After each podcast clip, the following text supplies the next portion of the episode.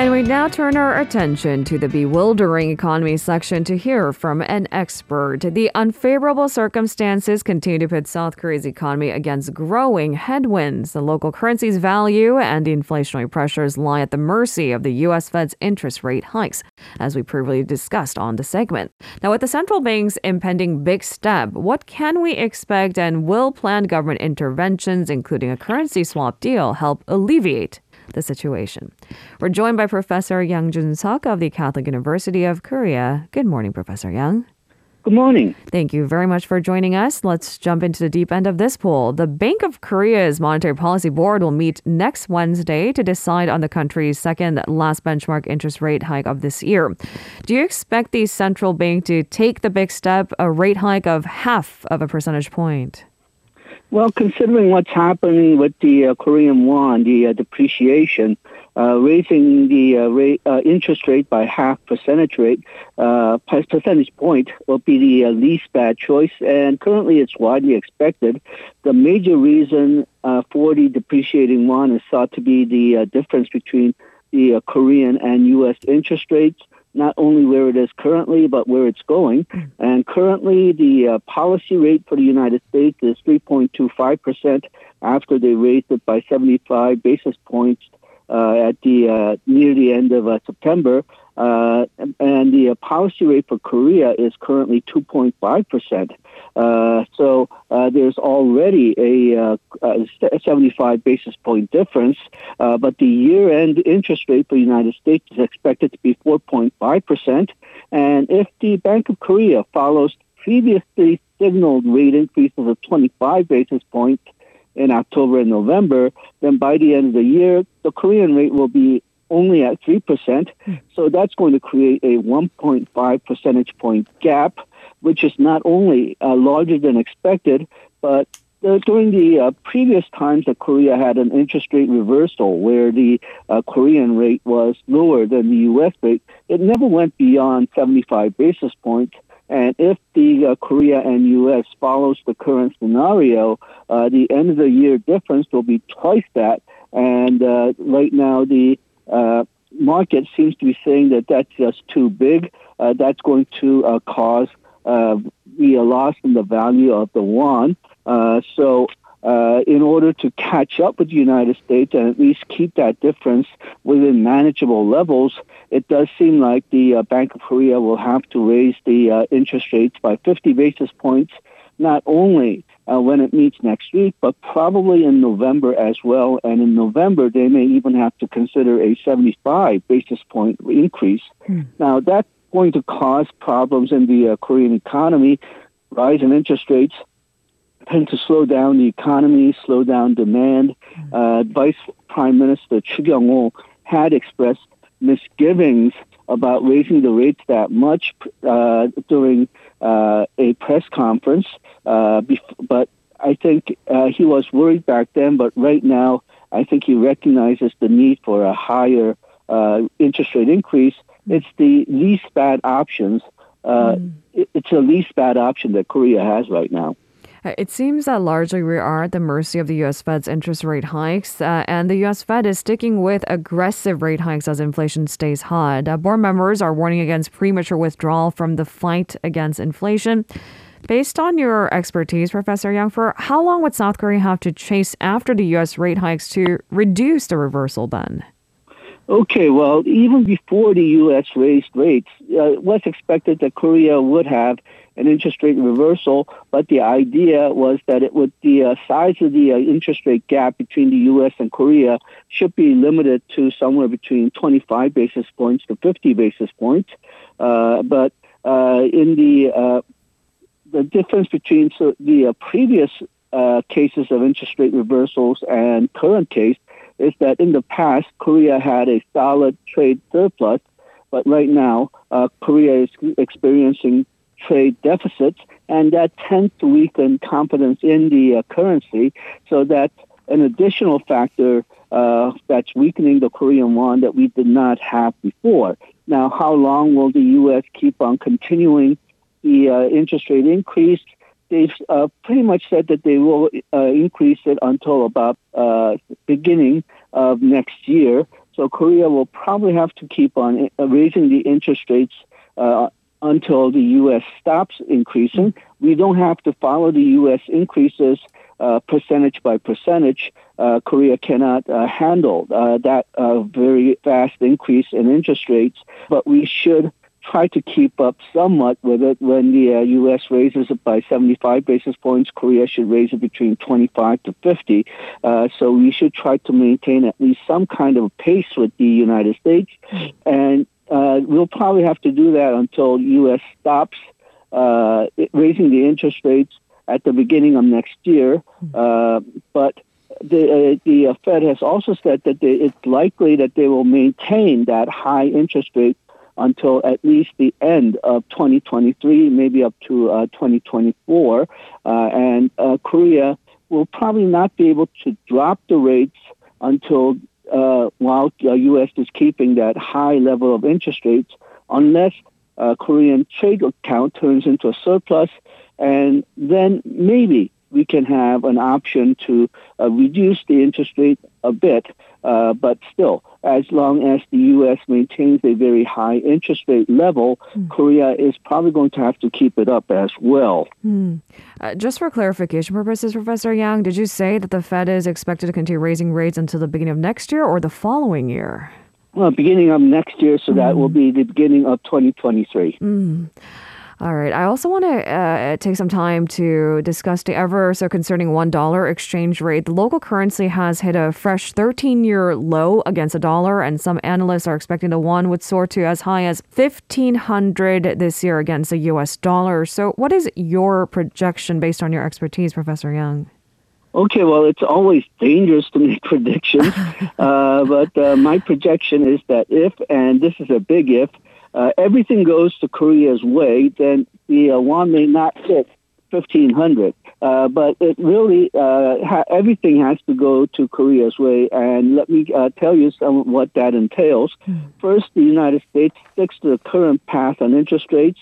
That's 75 basis points in October, 50 basis points in November, and perhaps another 25 basis points early next year. And then the Bank of Korea raises the interest rates by at least 50 basis points in October and November.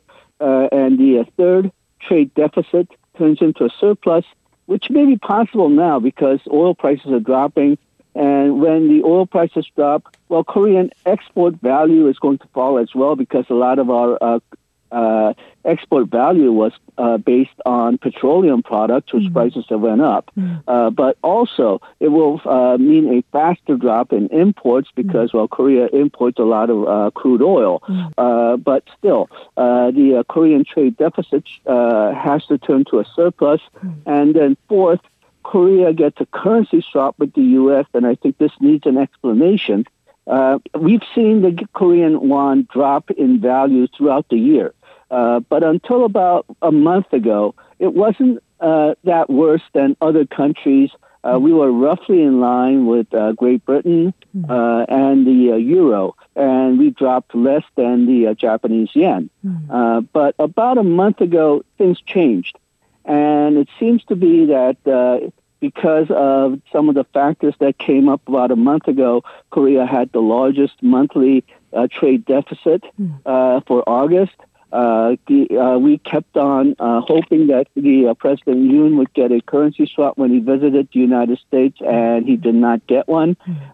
So those kind of factors seem to have caused the won depreciation to accelerate. And part of that reason seems to be that Korea did not get a currency swap with the U.S., and that seems to be feeding sort of the psychological nervousness or fear that the market has. So if we do get a currency swap, I don't think it will affect the fundamentals. There will still be an interest rate difference, but because it'll deal with the psychological factors, it will slow down the depreciation of the won. Not stop it, but slow it down. So that's another factor that we need a currency swap with the U.S. If the Korea does, and then the last factor is that I mentioned that the won depreciation has accelerated in about last month. And that seems to be because of the domestic or Korean speculators not necessarily foreign ones. Mm-hmm. And that seems to be sort of the same kind of moves that we've seen in the last 2 years, where people try to speculate on things that the prices are going up. So we've seen that in housing, in Bitcoin, in the stock market, and now that money, whatever's left over, from the seems to be moving into the currency market. So there needs to be some kind of a block on that currency speculation as well, maybe for a large speculator, people who buy large amount of dollars with no appreciative reasons why they should, maybe Korean government can throw a threat of a tax audit or tracing the where the funds came from, so it'll discourage that type of speculation by domestic players. If all these things come true, then perhaps we don't need to go up to 1,500. Maybe it'll hit 1,500 slightly, but it won't go too far beyond that, and hopefully it'll stay there for a while. But if we don't do any of this, then there's a good chance it'll go beyond 1,600. And the government will probably do some of this and not do some of this, so that makes the projection really hard. But still, if we take very solid measures, very tough measures, then I think we can stop the won from going beyond 1,500. But it's going to take a lot of pain, including the interest rate increases, getting the swap, and trying to step down on the Korean speculators. A lot of conditions have to be met to keep it at bay, but as you've said, solid measures do lie in place, so we'll wait and see. I see how you cleverly dodged the actual estimation. Thank you, Professor Yang. Moving on to our next question. The government announced plans to inject 5 trillion won to buy back treasury bonds to tame recent spikes in state bond yields on worsening global monetary tightening woes. How effective would it be in stabilizing the market volatility? Well, purchasing bonds usually have two purposes. First is by purchasing bonds, it raises the price of bonds, which is equivalent to lowering market interest rates. The Bank of Korea has control over policy interest rates, but only indirectly controls market rates. The second purpose of buying bonds is supplying liquidity to the financial sector, which means it gives out cash. So if there's a demand for cash, then the Bank of Korea buys treasury bonds. Right now, it seems to be the first purpose which is relevant rather than the second. Usually when we see stock market going down, people move that money into the bond market. But currently, not only in Korea, but elsewhere, other countries as well, people are moving the money out of financial markets completely, both stock and bond markets. So this is a bit unusual.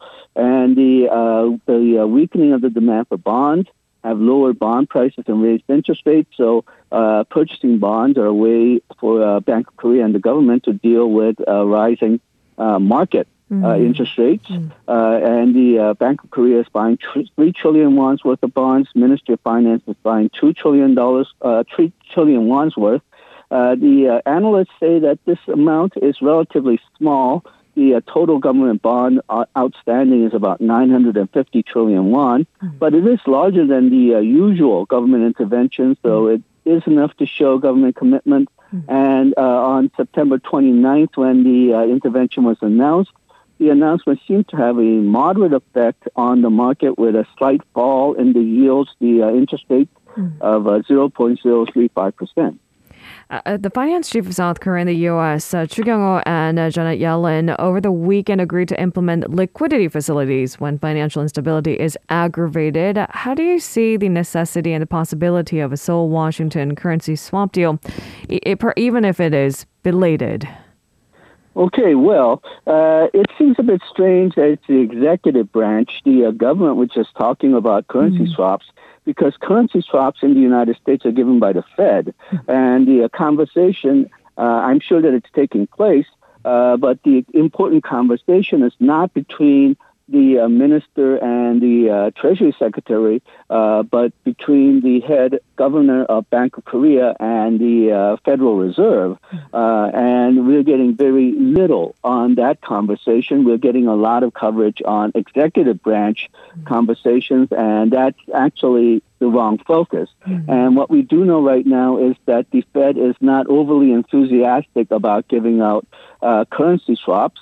One reason is that the Fed has the tools to hand out cash to Korea and other countries. It's called the FEMA facility. And what the FEMA facility does is Korea has a lot of U.S. government bonds in the foreign reserves, and Korea can use those foreign reserves as a collateral to get up to $60 billion worth of U.S. dollars in cash. So that effectively works as a currency swap. And then secondly, the whole purpose of the United States raising its interest rate right now is to reduce liquidity in the market, to reduce inflation. And what the currency swap does is it gives cash U.S. dollars to other countries, and they may not want to do that right now when they're trying to reduce the total supply of dollars in the global economy. We've seen this before. The Fed is usually very reluctant about giving currency swaps to countries other than the G7 countries and Switzerland. And we've had problems getting currency swaps in the past. 2008 global financial crisis, we barely got swaps, but the pandemic was an exception, because during the pandemic, what the United States wanted to do was increase liquidity in the United States and globally. So at that time, they freely gave out currency swaps, but I think they're going to be tougher this time, because this time the Fed's goal is to reduce the total amount of U.S. dollars in the world. Now, as to getting the currency swaps, will it help Korea? As I mentioned before, I think it'll deal with some of the psychological effect that's built in the Korean financial market. And part of that reason is that we did not get the swap before, or at least when the President Yoon visited Washington, D.C., visited the United States, when everybody was expecting to get the swap. So I think not getting it had a psychological effect, which accelerated the depreciation. But will the currency swaps stop the depreciation? Probably not, because the fundamentals, the rising gap in the interest rates, the trade deficits, those are still going to be there. So what the currency swap will probably do is slow down the depreciation, but it will not stop it. The depreciation will probably not stop until that U.S. stops increasing the interest rates and the Korean trade account turns to a surplus. And the interest rate hikes are expected at least until the end of this year, and the ripple effects will continue into next year. Thank you for clarifying some of those murky water questions, Professor Young. A pleasure, as always. Thank you. If you're listening to our program using the podcast service, just a reminder that we do go live Monday through Friday, 7 a.m. Korea Standard Time. So tune in and help us make the show more informative by giving us your input. See you bright and early on Good Morning Seoul.